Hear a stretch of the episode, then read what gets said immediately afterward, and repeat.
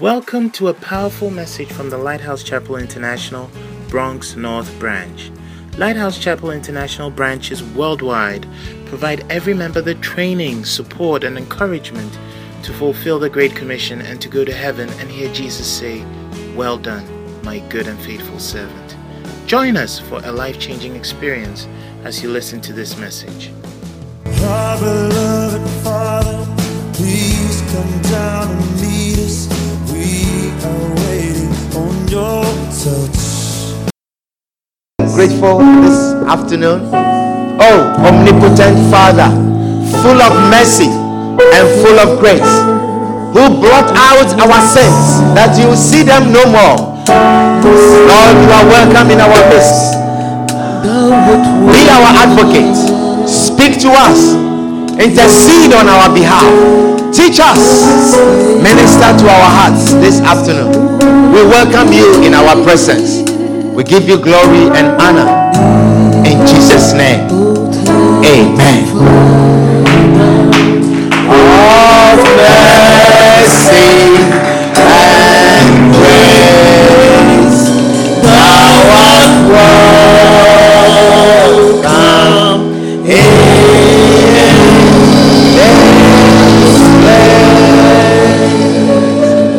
Clap your hands together for the Lord, and you may be seated.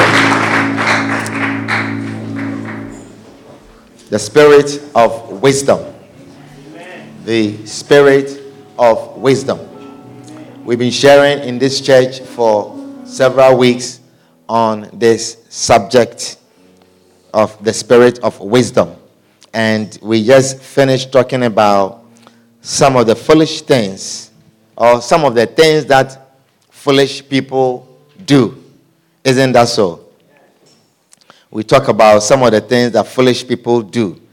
But before we go on, why don't we read our foundational scripture in Proverbs chapter 4 and verse 5. Proverbs chapter 4 and verse 5.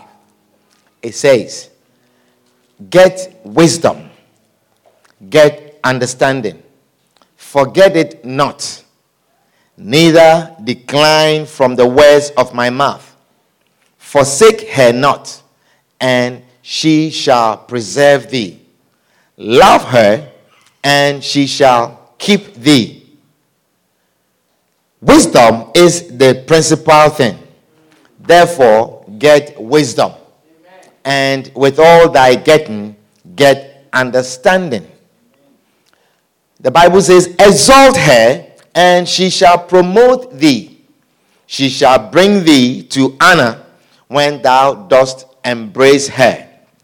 She shall give to thine head an ornament of grace, a crown of glory shall she deliver to thee. Hallelujah. Wisdom is the principal thing. Therefore, get wisdom.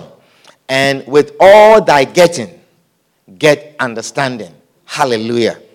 We've been sharing so much about this, and we talked about some of the things that foolish people do, things that foolish people engaged in.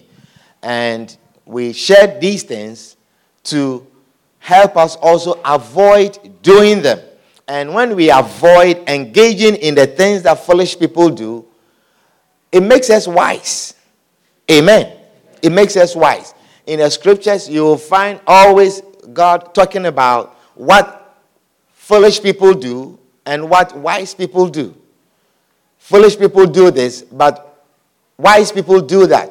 Occasionally, the Bible calls foolish people simple, that you are simple. Hallelujah. It means the same thing. And we went through some few things. We said, number one, foolish people or a fool does not acknowledge God in what he does. A fool does not acknowledge God in what he does. And we shared a lot about this. Number two, we said the fool mocks at sin. Someone who is not wise treats sin as a simple thing. They trivialize sin. That is a fool. Hallelujah. Is someone who is a fool who mocks at sin. They have no respect for sin. There are people who engage in sin, but they come to church, you know, and they hear about what sin is and what they are doing, and they still continue in it. They have no regard for God. They do not regard God. Amen. Sometimes I wonder why people waste their time to come to church if you are still insisting on living in sin. Then why do you come? Why do you come? Amen. Amen. Do you understand what I'm sharing with you? But someone who is like that, the Bible calls a fool. If you are a fool, you are a fool. I am sorry.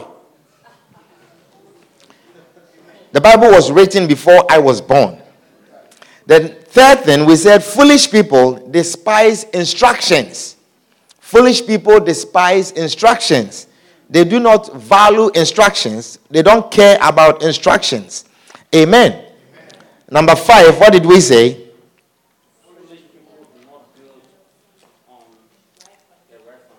Is that number five? Number four, what did we say? Foolish people are meddlesome. Foolish people are meddlesome. They are meddlesome. They always feed into quarrels. That is foolish people. When you see someone doing that, you don't need any diagnosis to tell you that that is a fool. And number five, we said, fools do not build on the right foundation fools do not build on the right foundation. You see, when you don't build anything on the right foundation, you live to experience the fruit of it. And we said, fools do not build on the right foundation. Today, I want us to talk a few things from the wise man's perspective. Amen. Amen. Few things from the wise man's perspective. The things that the wise person or a wise man or wise people do things that wise people do. Is that a good thing? Yes. That we also talk about the things that wise people do. And if we are not doing them, then we begin to do them. Amen. Now, the first thing I want to talk about is the wise builds and maintains his house. The wise builds and maintains his house. Hallelujah. Proverbs chapter 9 and verse 1. Proverbs chapter 9 and verse 1. It says, Wisdom hath builded her house. Wisdom hath builded her house. Who has built her house? Is it a wealthy man? A wealthy man has built her house. A nice man has built her house. A quiet man has built her house. A quiet woman has built her house. He said, Wisdom hath builded her house. She hath hewn out seven pillars. Hallelujah. Wisdom hath builded her house, she hath hewn out seven pillars. That means there ought to be pillars to support your house. Hallelujah. And wisdom does that. Hallelujah. Proverbs 14 and verse 1, it says, Every wise woman buildeth her house. Every wise woman buildeth her house. But the foolish plucked it down with her hands, with her own hands. The foolish person plucks down his house or her house with her own hand. But a wise person, the wise person, builds her house. Amen. A woman of wisdom builds her house and she maintains her house. Amen. You see, the wise builds and the fool builds. But the wise builds and maintains it. So if the fool is plucking it down, it means she built something. She built something, and the thing is trying to stand. The thing is trying to work, but she is plucking it down. To pluck it down means that the thing is standing, and you are making effort to bring it down. Hallelujah. That is what the foolish person does. He says, but the foolish pluck it down with her hands. With her hands. Amen. Amen. Makes effort to bring down what you have built. You make effort to destroy your marriage. One of the things we build in this life is relationship, marriage. We build it. But the fool plucks it down after she has built it. After she has married, she makes effort to bring it down. Amen. Intentional effort. wow. Using her own hand. Do you understand what I'm sharing with you? Proverbs 24 and verse 3, the Bible says, through wealth, a house is builded. Isn't that so? Through hard work, a house is builded. Are you not reading the Bible? Through a good education, the house is builded. Through a career, a house is builded. Wow. But it says, through wisdom is an house builded. Through wisdom is an house builded. And by understanding, it is established. And by knowledge shall the chambers be filled with all precious and pleasant riches. All of this have to do with wisdom. Do you understand? To have knowledge and apply it is a sign of wisdom. To have understanding and apply it is a sign of a wise person. And the Bible says wisdom is built, wisdom builds its house. A house is built through wisdom, and by understanding, it is established.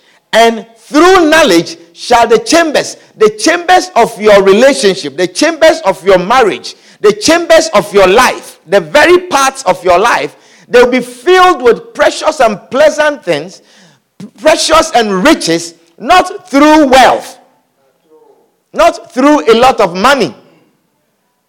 A beautiful, peaceful home is not furnished. The chambers of a beautiful home is not furnished by wealth, but it's furnished by knowledge, which is a fruit of wisdom. Hallelujah. Is somebody understanding what I'm sharing? So we see from these scriptures that a house or household is built through wisdom. Your household can be built through wisdom. If you see an established home, it is a product of wisdom. If you see a stable home, it is the product of wisdom. And the absence of it, and the absence of it or the lack of it, where you see the absence of an established home, an absence or the destruction of an established home is a result of foolishness.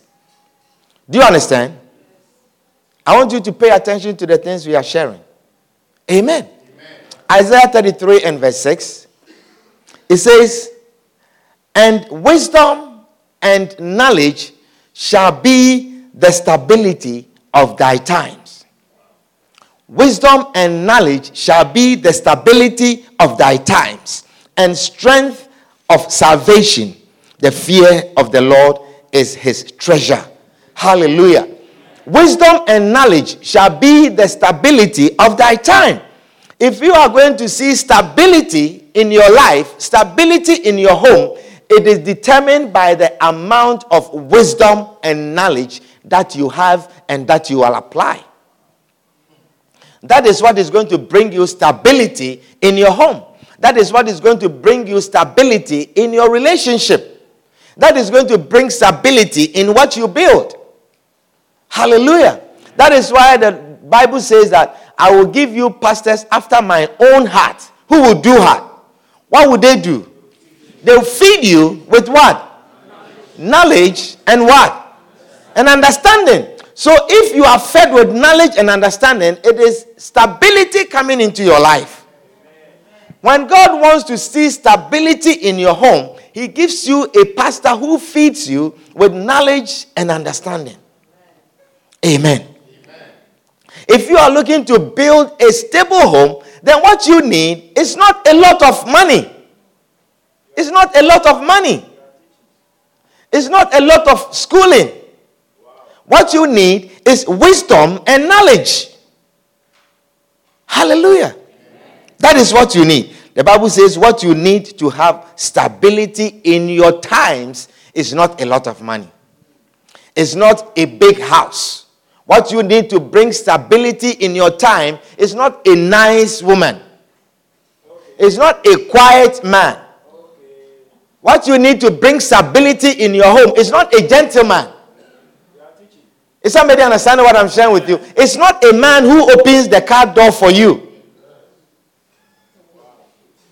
That is not what is going to bring stability in your home. What is going to bring stability in your home is the application of wisdom and knowledge. That is what is going to bring stability in your home. Hallelujah. Now, when we talk about wisdom, we are not talking about what your mother told you about men.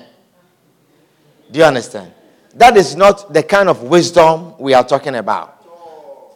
That your, ma- your mother's experience in her marriage and what she has shared with you, that you have now come to know man to be this kind. Or what your father told you about his experience about men, about women. That is not the kind of wisdom we are talking about. Is somebody understanding what I'm sharing with you? When we're talking about wisdom, we are talking about the Word of God. The wisdom that produces stable relationship or stable homes or stable marriage is the Word of God, the wisdom of God. Hallelujah. Now back to Proverbs chapter 9 and verse 1. It says, Wisdom hath builded her house, she hath hewn out seven pillars. And then it says, She had killed her beast. She had killed her beast. You know, we have the term beast in our church to mean unpleasantness. Do you understand? There's a lot of beast in the home. That means there are a lot of unpleasant situations in the home.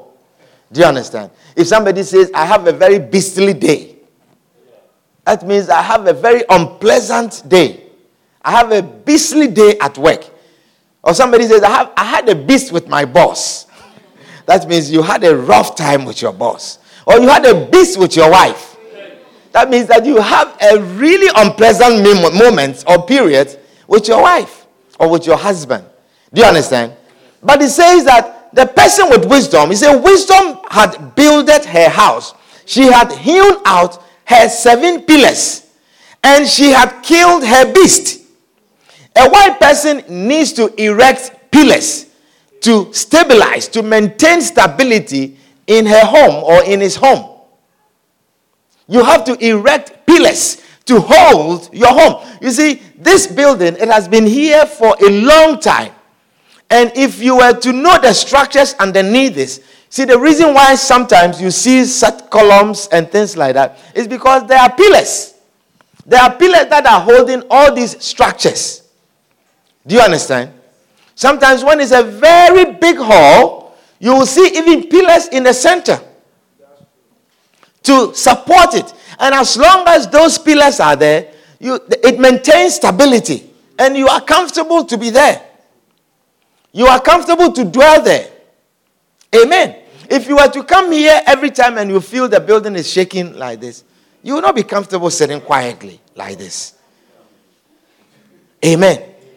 So everyone ought to erect pillars in their home. You ought to erect pillars to create stability in your home.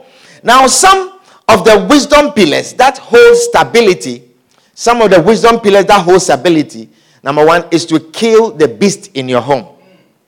Kill the beast in your home. Do you understand? Kill the beast. That means do not allow the beast to grow do not allow the beast to hang around for too long. Do you understand beast? Do not allow unpleasant situations to stand for too long. Now, one way to kill any beast is to starve it. Means not to feed it. When you don't feed the beast, the beast dies. Is somebody understanding what I'm sharing with you? When you don't feed the beast, the beast dies. If you feed the beast, the beast grows and it matures and then it gives birth to another beast. In the book of Revelations, it says, And I saw a beast and a second beast. Do you understand? If you see a beast and you don't kill it, you are about to see a second beast. Amen. But beasts die when you don't feed it. Amen. Beasts die when you don't feed it. Now, one way of starving a beast or killing a beast is to ignore the beast. Ignore the beast. Do you understand? When you see a beast arising, ignore the beast. It takes a lot of effort to ignore the beast. Sometimes the beast is such as you have to feed it. Do you understand what I'm sharing with you? Sometimes you feel like feeding the beast. But I'm telling you that if you feed the beast, it grows and it gives birth to more beasts. So starve the beast. As difficult as it is to let the beast starve, starve the beast, and the beast will die. Amen. Amen. So, one way of killing the beast is to ignore it. That is why when the person who starts the beast, if someone starts the beast and you ignore the beast, the person feels angry because the person is starving. Do you understand? Is starving for more. Is starving for water. Is starving for food. Feed the beast, and you are ignoring the beast, so the person gets angry. And he says, Can't you hear what I said? I'm speaking to you. I'm talking to you. Can't you hear what I said? Are you afraid? Do you understand? The person wants you to feed the beast. And the person gets angry when you are ignoring the beast. Isn't that so? Yeah. But that is a great key to starve the beast, to ignore the beast. Sometimes when you see a beast arising, it is better to walk out. Go out and go and roam. By the time you come out, you realize the beast is dead. The beast is dead. I'm telling you. By the time you come home, you will find out that the beast is dead because the beast has been starved. The beast was waiting. By the time you come, the beast has calmed down, calmed down, and is dead completely. Starve the beast. Do not feed into the beast. Amen. Amen. Another way of killing the beast is forgiveness. You see, unforgiveness is a lot of food to the beast. Unforgiveness is a lot of energy to the beast. So, bringing forgiveness into the home kills the beast. Do you understand what I'm sharing with you? When you bring forgiveness into the home, it kills beasts that are in your home. You see, in order for a classroom to remain stable and serve many generations of children, that classroom must have a cleaner or a duster for the chalkboard. Do you understand what I'm sharing with you?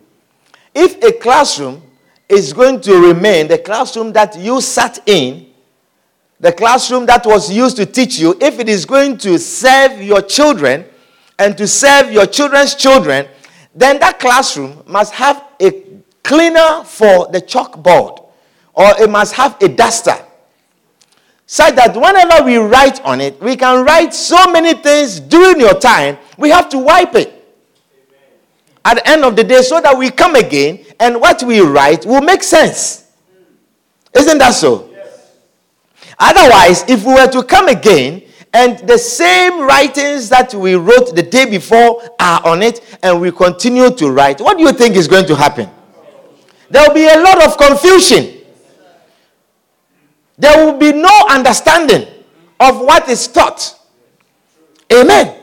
That is why everyone entering into a relationship, everyone that is entering into a marriage, must carry along a cleaner or a duster with him or with her.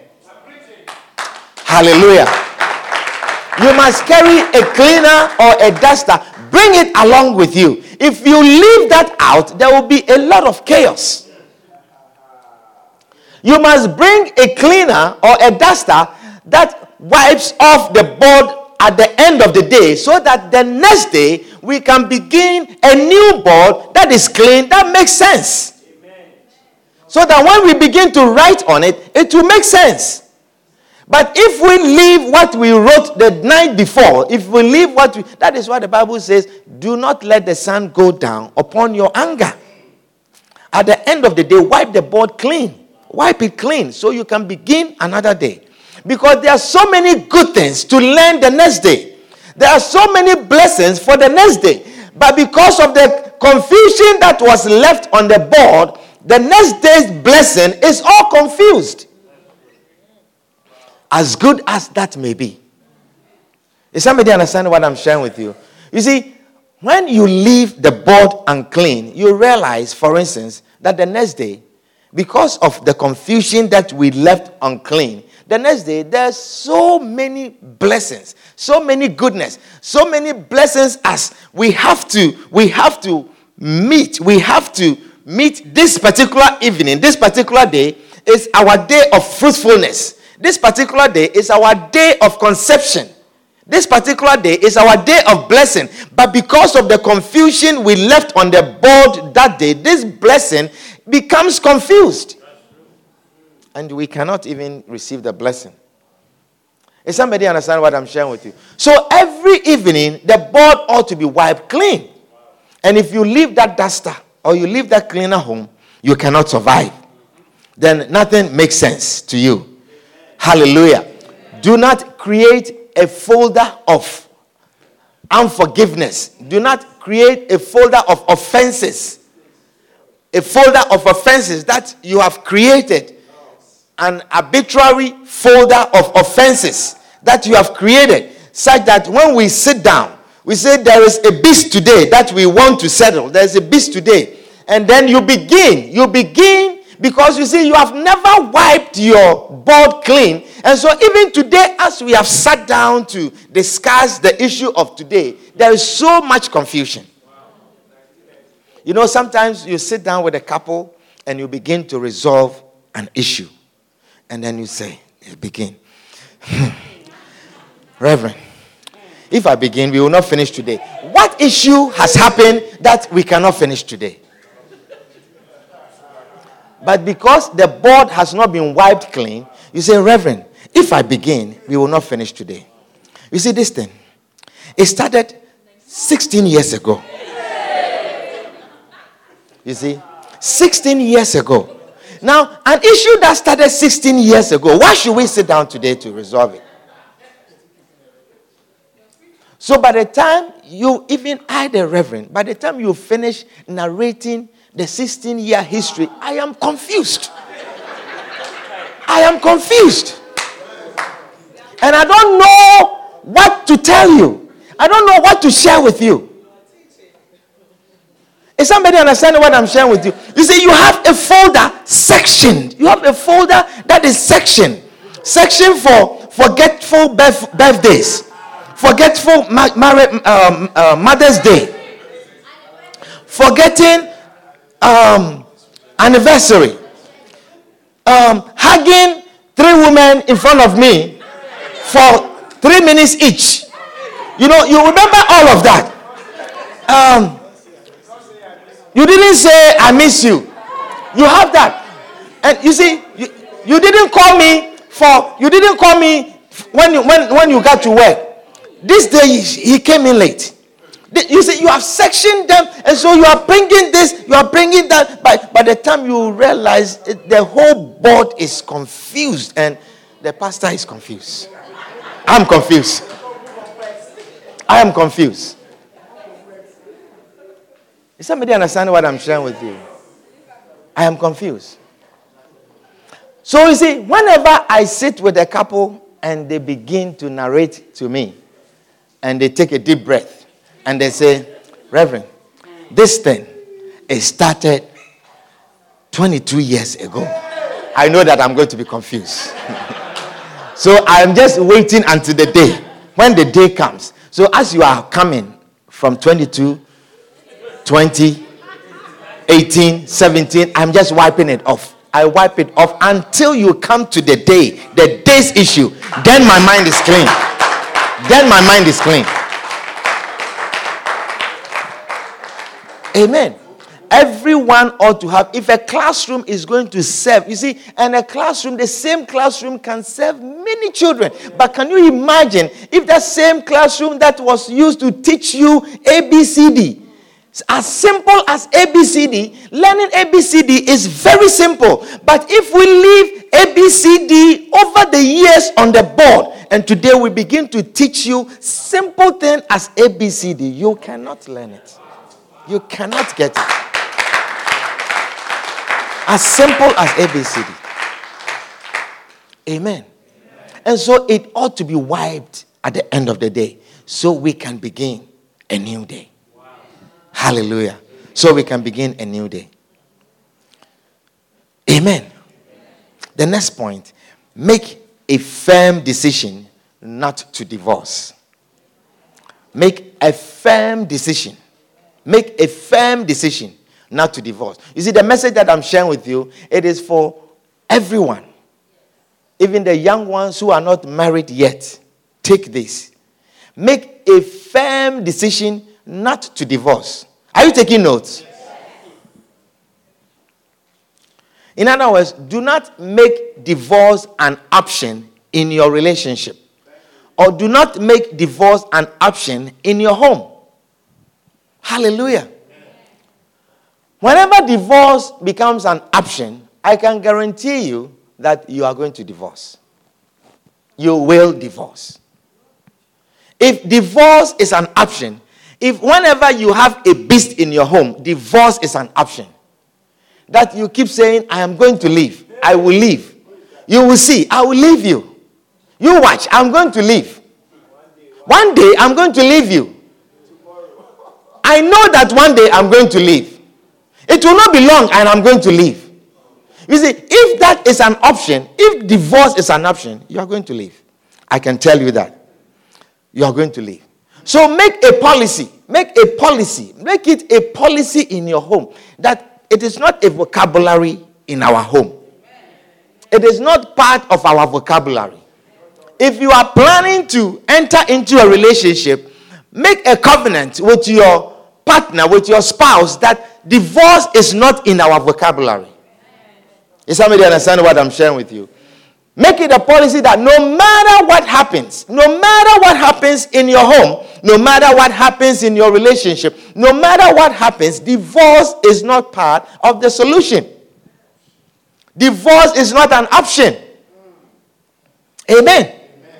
You see, when you make divorce an option, when there's a window for divorce, it's like having a strong edge to ease yourself. Do you understand? To have a strong edge to urinate, for instance. Do you understand? Or to have a strong edge to defecate. Do you understand that word? Yes. yes. Amen. See, as long as as long as there is no option, as long as you have no option to ease yourself, you control it. Isn't that so? As long as there is no option to ease yourself, you control it. And you can hold it. And you can manage it. It can be very strong and edge. But when there is no option, you can control it. You can maintain it. Because you don't see any option. It's like you are in a car, you are driving, and you know that there is no close gas station or something like that. You can manage, you can control it, you can handle it. You see, there was a time that um, in the first love church, they didn't have any restrooms, no bathrooms. And they come with their minds prepared and they handle it. They are okay because you have to take a cab to go somewhere to use the restroom and so on and so forth. And so they manage. You see, when we are having a meeting, when we are having a meeting like this and there's no bathroom, you manage. If you know that the bathroom is unpleasant, you wouldn't want to go there. You manage. Do you understand? When we are having a meeting like this and we are talking and talking and we say, we give, you see, none of you feel like going to the bathroom. But right now, if I say we are giving five minute break, five minute wee wee break, every one of you would want to wee wee. Every one of you. Do you understand? When there is option, when there is an option, there is a stronger edge. So when you are driving, you see, I, will tell you of an experience of a man of God. He said um, one day he went to a place to preach, and as he was coming home, he was coming home with his wife, and they were driving. They were driving, they were driving, and then he had, he doesn't know what they gave him to, to eat. but he started feeling some turning in his stomach. He started feeling some turning in his stomach. And as he was coming, he was driving and he was coming. He could, his house was far. He says, This is not a place where, this is the feeling that I'm feeling. It's not the kind that I should go somewhere. Do you understand? So he was aiming at reaching home. and then there was no option. You see, there was no option. And so he was driving and speeding, speeding, speeding. But he said, when he got home, in front of his house. when he got, he says he doesn't know what happened to the car. Whether he put, he put it in parking, whether he put it, he just stopped the car, opened the car, and then ran, and he couldn't make it.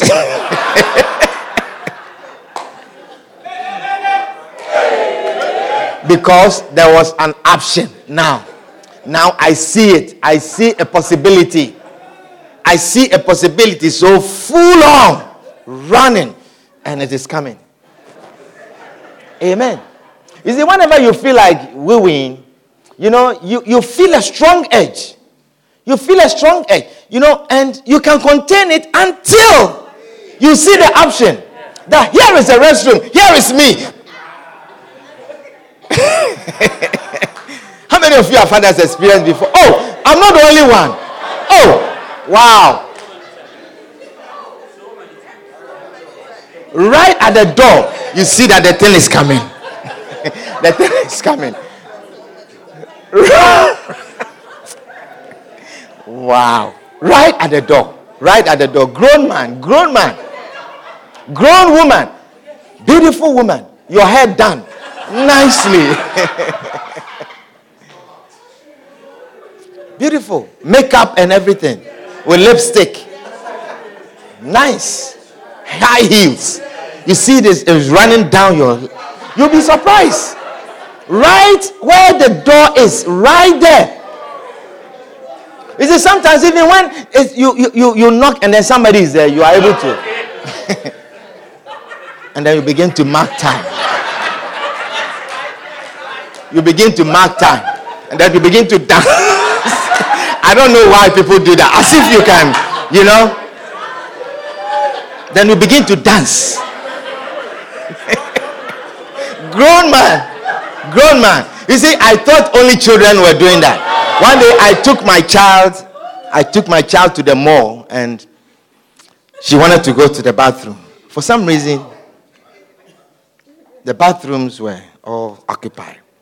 And then she started dancing. I said, What is that?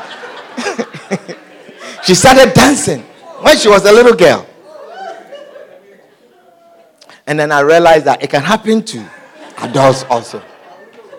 So you see, that is how divorce is when it's an option in your home.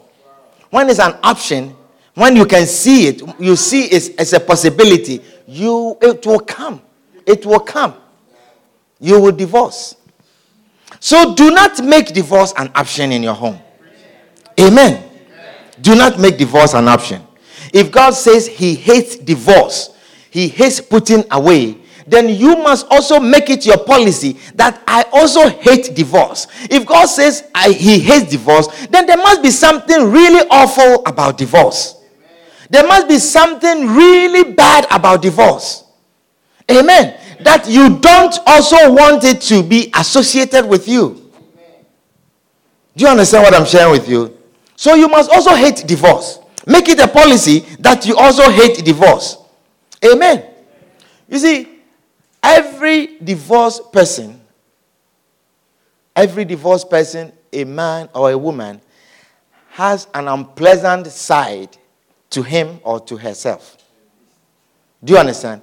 Every divorced person, you will have an unpleasant side to yourself. Do you know why? You see, the scripture in Malachi chapter 2 and verse 16.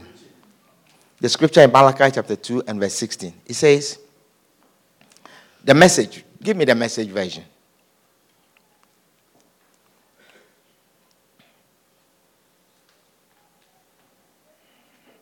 It says, I hate divorce, says the Lord God of Israel. God of the angel armies says, I hate the violent dismembering of the one flesh of marriage. I hate the violent dismembering of the one flesh of marriage. Hallelujah. I hate the violent dismembering of the one flesh of marriage. You see, divorce, what divorce does is it causes a violent dismembering of the two people. Jesus said, For this reason shall a man leave father and mother, and the twain or the two shall become one flesh. He says, And the two shall become one flesh and the two shall become one flesh. And he says, and they are no more two. Why would he say that? Because that is what you see. But he says, they are no more two, but one flesh.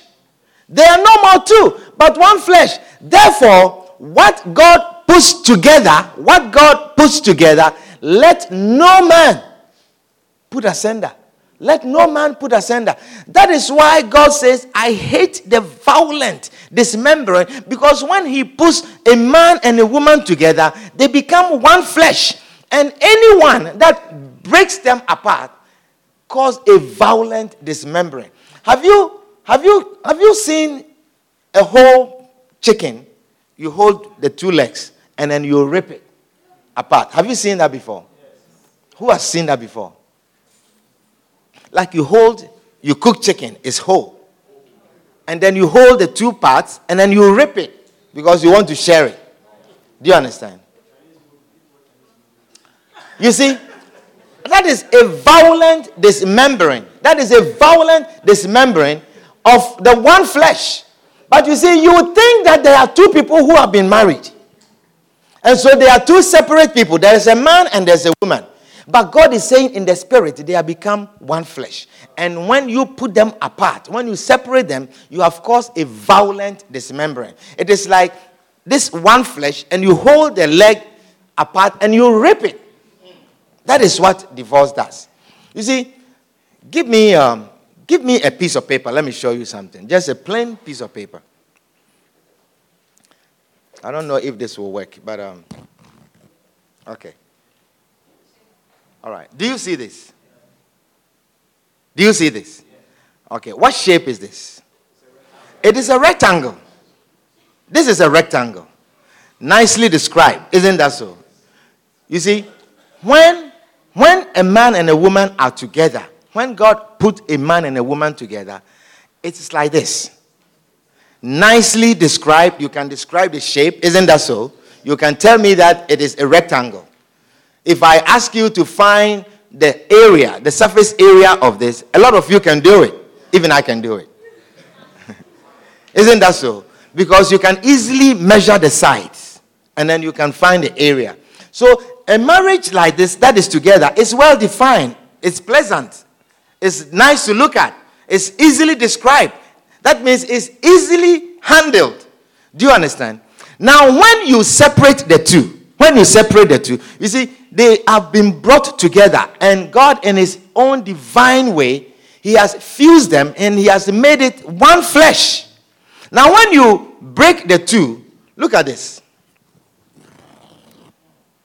Do you see? What shape is this? You see, you don't have any idea. You can't describe this shape. Can you describe this shape? You can't. Why can you not describe this shape? It's just because of this edge. Isn't that so? So it has made it what? Shapeless. You are calling it shapeless. That means you can't even find a form to describe it. What about this also? The same. This also has become shapeless. And is it become shapeless because of this side or that side or that side? But it's because of this side. Is somebody understanding what I'm sharing with you? So you see, someone who goes through divorce, you develop a very rough surface. You develop a very rough surface, a surface of bitterness. You develop a surface of disappointment. You, surface you develop a surface of anger. You develop a surface of misery, a surface of sleeplessness. When you go through divorce, this is what happens to you. Is somebody understanding what I'm sharing with you? And so God said, I hate the violent dismembering, dismembering of that one flesh. I hate it. I hate it. Because this is what happens to people. But you see, you do not know. You will think that I will get out of this and I'll be okay. You will think that when I am out of this, I'll be okay. But what is left of you is this surface. It's a rough edge. Do you understand what I'm sharing with you? And so you may think that when you get out, you can marry again. You can go and marry a smooth man, a smooth woman, someone who is easily handled, someone who can understand you. And so you go and find another man who has a shape like this, who has this part to bring to you. Do you understand? And so you are bringing this side to put together with that side. Do you understand what I'm sharing with you? You are bringing this side because this is the side that you brought into the marriage and you have ripped it. And now you are bringing it again into another marriage. And this is what is happening. So, someone, you find someone who is very smooth. But this is what is happening. You are filled with anger, bitterness, disappointment. Do you understand what I'm sharing with you? And so God says, I hate the violent dismembering of the one flesh. And then you realize that what God has put together, nothing should separate. The only person that can fit this edge and make it that one flesh again is that same edge that was ripped apart. When it's brought together, then it fits. It's that same edge. And so there's a scripture in First Corinthians, First Corinthians chapter 7. First Corinthians chapter 7. You see, when you are going through this thing, when you are going through the process and your relationship is leading to this, you think you are going to be okay. You think you are going to be okay. So look, it says 1 Corinthians chapter 7 and verse 6, verse 6. Let's read from verse 6. It says, But I speak this by permission and not of commandment. Do you understand? I speak this by permission and not of commandment. What is it? For I would that all men were even as myself. This is Paul. He says that I would, I wish that all men were like me. But every man hath his proper gift of God. One after this manner, another after that. Paul was not married. Paul never married. And then he said, I wish that all men were like me. I wish that you never even married. But not everyone can stand that. Do you understand? Everyone has a different gift. Some after this manner, some after that manner. That is why we have people who have set themselves aside just to serve God and never marry. So you have to respect the Catholic priests also. Do you understand? You have to really respect them. It's a gift.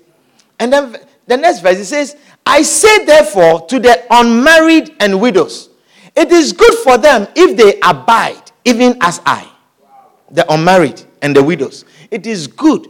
You see, if you are you are planning to get married and if it doesn't work, you will get out, then my friend, my advice to you is do not get involved in that relationship. Do not get involved in that relationship. If your plan is that I will, if it doesn't work, I will get out, then you better not get involved at all because it is a one way street. Once you take that path, you are not coming back. Do you understand? I think some people beginning to think, is this the way the things are? Do you understand what I'm sharing with you? So he says, I say therefore to the unmarried and widows, it is good for them if they abide, even as I. It is good for them if they abide, even as I. But if they cannot contain, let them marry. For it is better to marry than to burn. That is also, if you feel burning, the best thing is to marry. Do you understand? It is better to marry than to burn. Then he says, And unto the married I command, yet not I, but the Lord. This is a command from the Lord. You see, what Paul was sharing, he was sharing from his own mind. All the things that we were reading, that, you know, if you feel you can't marry, then stay by yourself, don't marry, and so on and so forth. This is what he took from the scripture. That for me to marry and then some beast will come and cause a violent dismembering, then I will not marry. Do you understand? But this is what he's saying to the married.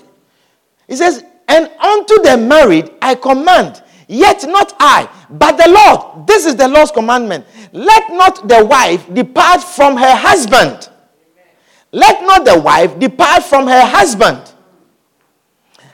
But, and if she departs, let her remain unmarried. Because of this. Do you understand? Because there's a violent dismembering that has occurred. So he says, and if she departs, let her remain unmarried or be reconciled to her husband back again. And let not the husband put away his wife. Hallelujah. The, she, if she is unmarried, then she ought to remain unmarried. But if she wants to go back, then she has to be reconciled because that is the only person, that is the only person who fits exactly these rough edges. That is the only person. And so God says, What he has put together, let no man put asunder. Let no man put asunder. Now I can understand that there are certain situations that are beyond you. There are certain situations that you have no control over. Do you understand? There are certain divorce situations where you wouldn't want it to happen. And may you never want it to happen. But there are certain situations that you cannot do anything about. If the man says he's leaving, you can't do anything. Do you understand? Or the woman says she's leaving, you can't do anything. And so, verse 15, verse 15 of that same scripture, it says, But if the unbelieving depart, let him depart. A brother or a sister is not under bondage in such cases. That means that when if the unbelieving departs, let him depart.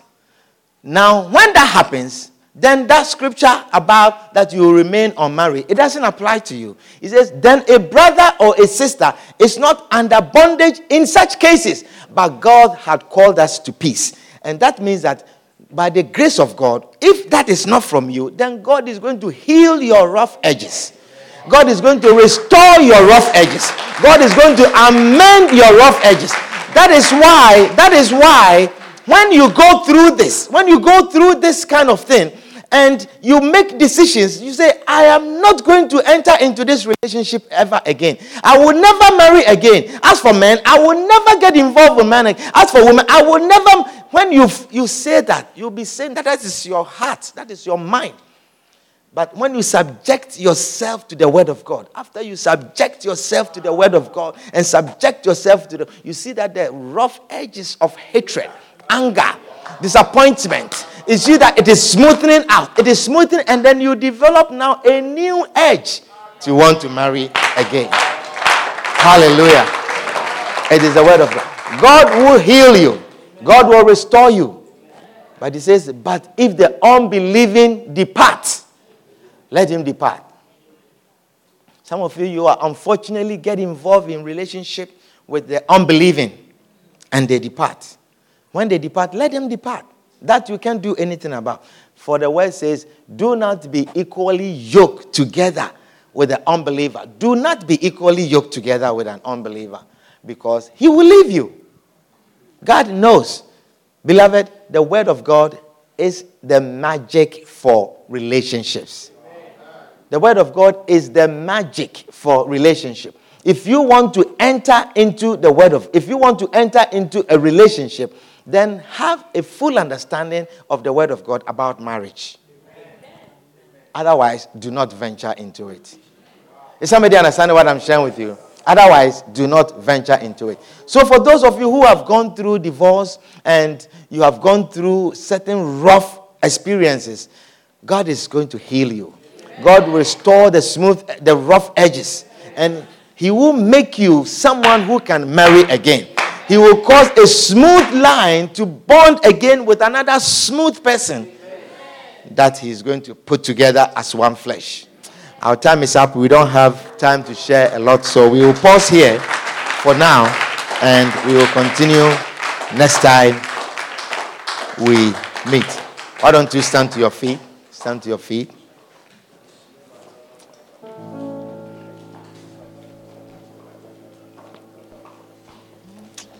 Oh, Jesus, help us. Help us.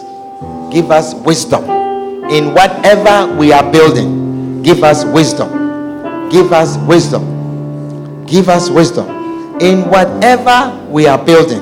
Let us have wisdom. Let us have wisdom that we will kill our beast. Father, let not the beast remain. Let not the beast grow. Let not the beast grow in our relationships in our relationship with you, in our relationship with our fellow church members. Let not the beast grow. Let not the beast grow. Help us, Lord, to kill the beast. To kill the beast. Whatever relationship we are building, Lord, give us wisdom. He said, For wisdom had builded her house, and he had healed her seven pillars. Help us, Lord, to heal the pillars of wisdom. The pillars of wisdom to support what we are building. The pillars of wisdom to hold our household, to hold our home, to bring stability. Give us knowledge, give us understanding, give us wisdom. In the name of Jesus. We are a no divorce policy. We have a no divorce policy, a no separation policy. We are once together and we will forever be together. You are my friend and we will always be friends together. In the name of Jesus. No offense shall be filed. No offense shall go in a file. There is no file that can contain our offenses. Therefore, we will not create one. In the name of Jesus. Oh, yes.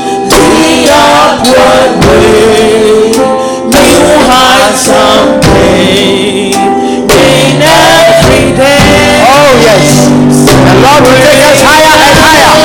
Fill us with wisdom. Fill us with knowledge. Fill us with understanding. Oh Jesus. On higher.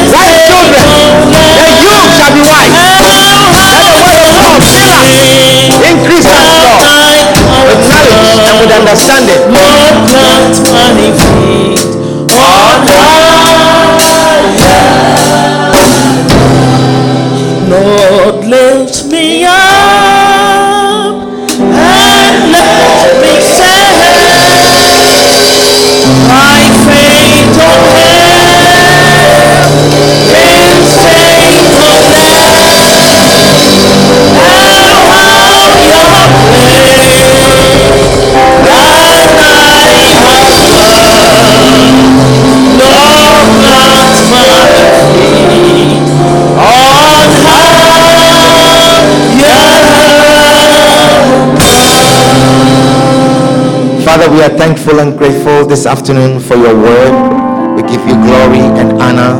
We thank you, Lord, for showing us these things.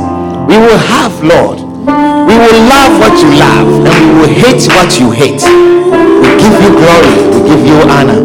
In Jesus' name. Amen. If there's anyone here this afternoon, you are not born again, you have not given your life to Christ, you are saying, Pastor, pray with me. I want to give my life to Jesus. I want to give my life to Christ. I want to welcome Jesus Christ into my life. I want to be born again. If that is your prayer this afternoon, you want to come to Jesus, you want to welcome Jesus into your life. Wherever you are, just lift up your right hand and I'll pray with you. You are saying, Pastor, pray with me. I want to give my life to Jesus. I want to be born again. I want to receive Jesus Christ into my life as my personal savior. If that is your prayer, just lift up your right hand and I'll pray with you. Is there anyone here like that? Anyone here like that? Anyone here like that? You want to give your life to Christ? Anyone here like that? You feel, you hear a voice. Jesus is talking to you. You are the one he's talking to. He says he's here to welcome you into the kingdom. Is anyone here like that? Father, we thank you. We give you glory. We honor you. We give you glory for the gift of salvation. In Jesus' name. Amen. Why don't you clap for Jesus as you take your seats? Have you learned something today? Are you making a decision today? A policy. Young ones, are you making a decision that if I'm going to enter into this relationship, then I will have the same policy like God and say, I hate divorce. Amen.